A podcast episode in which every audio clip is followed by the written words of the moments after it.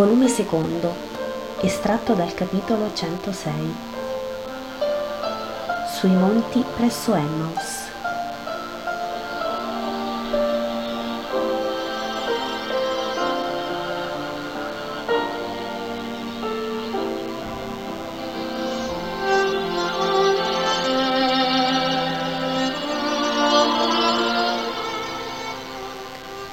Gesù con i suoi è in un luogo molto montagnoso.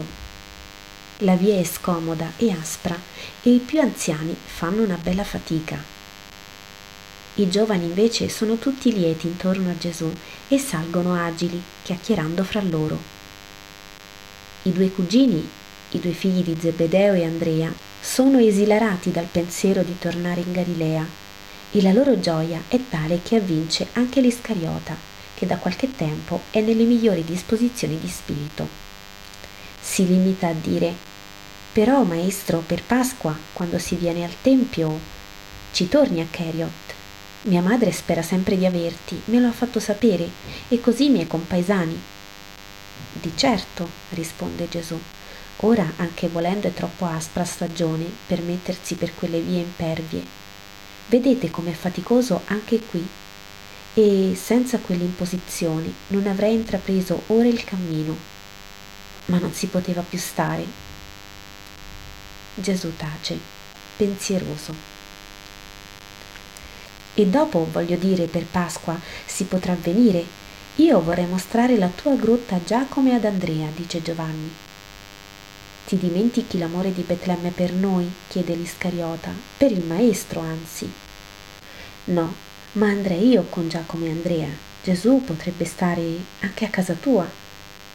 Oh, questo mi piace. Lo farai, maestro. Loro vanno a Bethlehem, tu stai con me a Keriot. Proprio con me solo, non ci sei mai stato. E ne ho tanta voglia di averti tutto per me. Geloso sei? Non sai che io vi amo tutti ad un modo? Non credi che io sono con tutti voi, anche quando pare vi sia lontano? Lo so che ci ami, se non ci amassi dovresti essere ben più severo con me almeno. Credo che il tuo spirito vegli sempre su noi, ma non siamo tutto spirito. C'è anche l'uomo con i suoi amori d'uomo, i suoi desideri, i suoi rimpianti.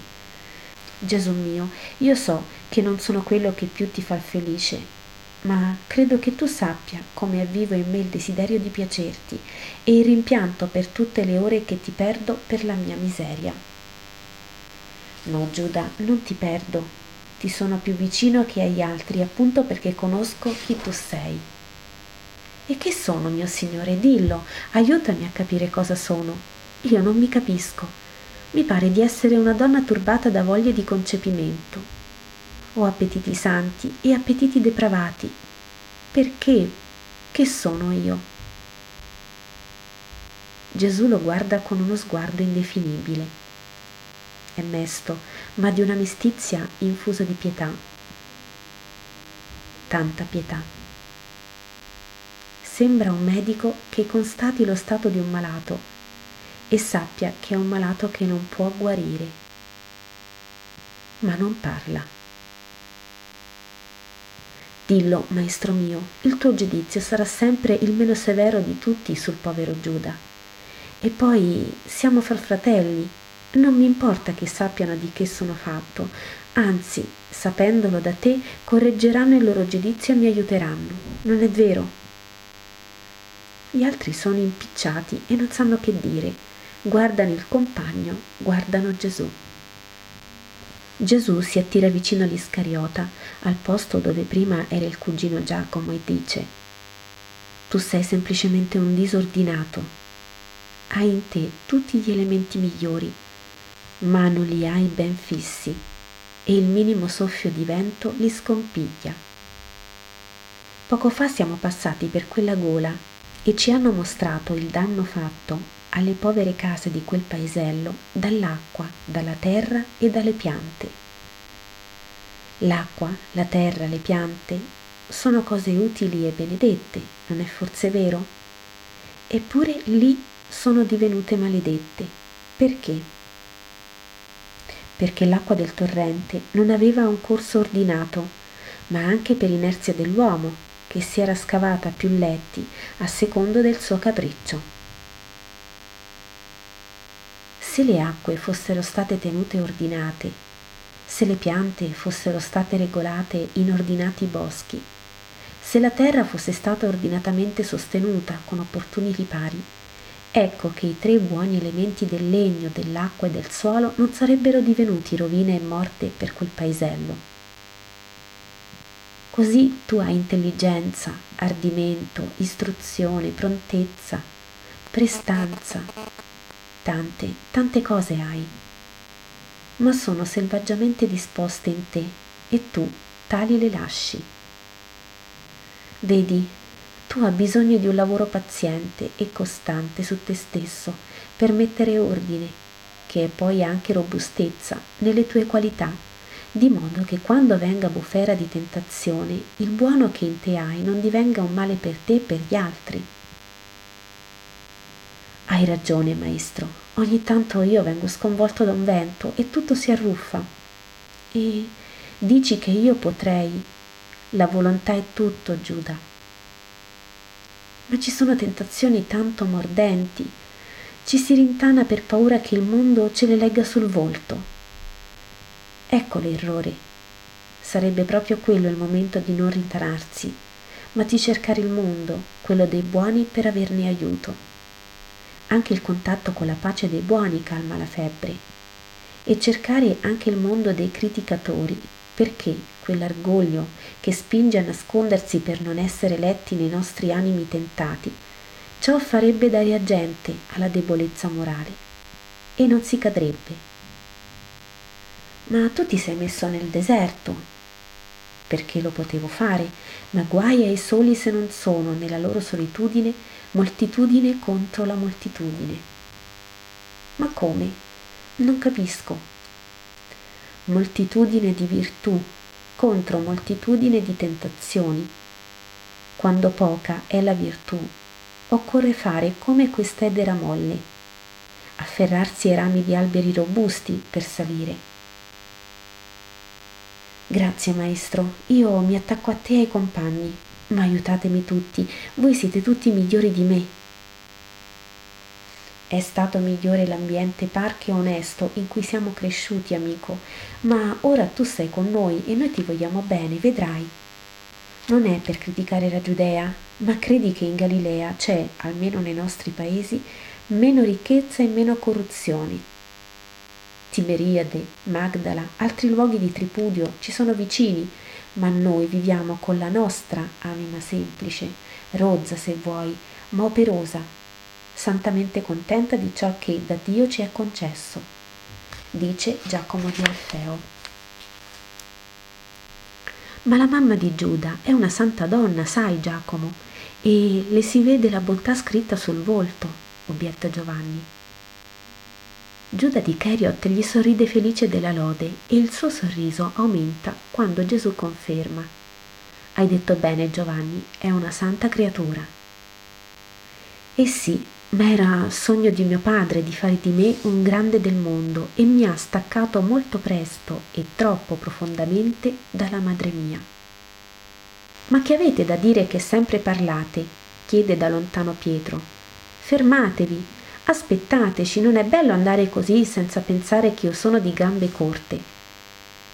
Si fermano finché l'altro gruppo li ha raggiunti. Uff, come ti voglio bene, barchetta mia, qui si fatica come schiavi. Che dicevate? Dicevamo le qualità per essere buoni, risponde Gesù. E a me non le dici, maestro?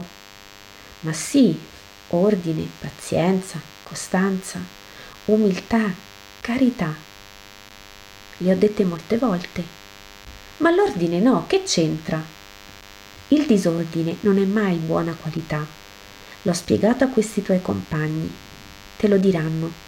E l'ho messo per primo, mentre ho messo per l'ultimo la carità, perché sono i due estremi della retta della perfezione. Ora tu sai che una retta messa in piano non ha principio e non ha fine Ambedue gli estremi possono essere principio e possono essere fine, mentre di una spirale o di un qualsiasi altro disegno che non sia chiuso in se stesso vi è sempre un principio e una fine. La santità è lineare, semplice, perfetta e non ha che due estremi, come la retta. È facile fare una retta. Lo credi? Ti sbagli. In un disegno, anche complicato, può passare inavvertito qualche difetto, ma nella retta subito si vede ogni errore, o dipendenza o di incertezza.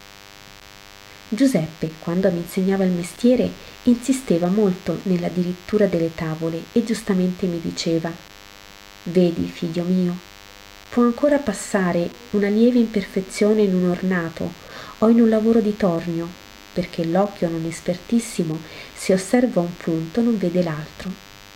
Ma se un'asse non è diritta a dovere, neppure il più semplice lavoro, qual è una povera tavola di contadini, riesce. O pende o imbarca. Non serve più che al fuoco. Possiamo dire questo anche per le anime. Per non servire più altro che al fuoco infernale, ossia per conquistare il cielo, bisogna essere perfetti come un'asse piallata e squadrata a dovere. Chi inizia la sua lavorazione spirituale con disordine, cominciando dalle cose inutili, saltando come un uccello irrequieto da questo a quello, finisce che quando vuole riunire le parti del lavoro non riesce più, non combinano, perciò ordine, perciò carità. Poi, tenendo fisse nelle due morse questi estremi, che non scappino mai, lavorate tutto il resto, ornati o intagliati che siano. Hai capito? Ho capito. Pietro si mastica in silenzio la sua lezione e conclude all'improvviso. Allora mio fratello è più bravo di me. Lui è proprio ordinato un passo dopo l'altro, zitto, calmo. Sembra che non si muova e invece io vorrei fare presto e tanto e non faccio nulla. Chi mi aiuta? Il tuo buon desiderio. Non temere, Pietro, fai anche tu. Ti fai. E io? Anche tu, Filippo. E io mi pare di non essere proprio buona a nulla io. No, Tommaso, anche tu ti lavori. Tutti, tutti vi lavorate. Siete alberi selvaggi, ma gli innesti vi cambiano lentamente e sicuramente, ed io ho in voi la mia gioia. Ecco, siamo tristi e tu ci consoli, deboli e ci fortifichi, paurosi e ci dai coraggio. Per tutti e per tutti i casi hai pronto il consiglio e il conforto. Come fai, maestro, ad essere sempre pronto e buono così? Amici miei, sono venuto per questo, sapendo già ciò che avrei trovato e ciò che dovevo fare. Senza illusioni non si hanno delusioni, non si perde perciò l'ena, si va avanti. Ricordatevelo per quando voi pure dovrete lavorare l'uomo animale per farne l'uomo spirituale.